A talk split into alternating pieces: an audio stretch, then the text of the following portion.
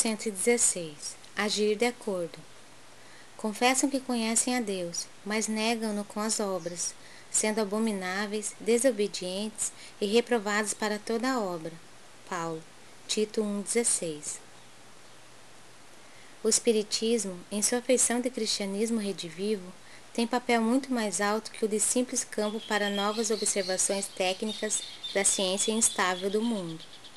A Terra, até agora, no que se refere às organizações religiosas, tem vivido repleta dos que confessam a existência de Deus, negando-o, porém, com as obras individuais. O intercâmbio dos dois mundos, visível e invisível, de maneira direta, objetiva, esse reajustamento sentimental, para que a luz divina se manifeste nas relações comuns dos homens. Como conciliar o conhecimento de Deus com o menosprezo aos semelhantes?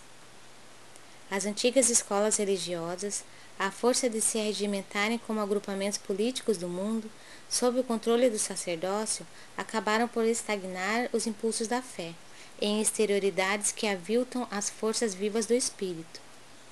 A doutrina consoladora da sobrevivência e da comunicação entre os habitantes da terra e do infinito, com bases profundas e amplas no Evangelho, floresce entre as criaturas com características de nova revelação para que o homem seja, nas atividades vulgares, real afirmação do bem que nasce da fé viva.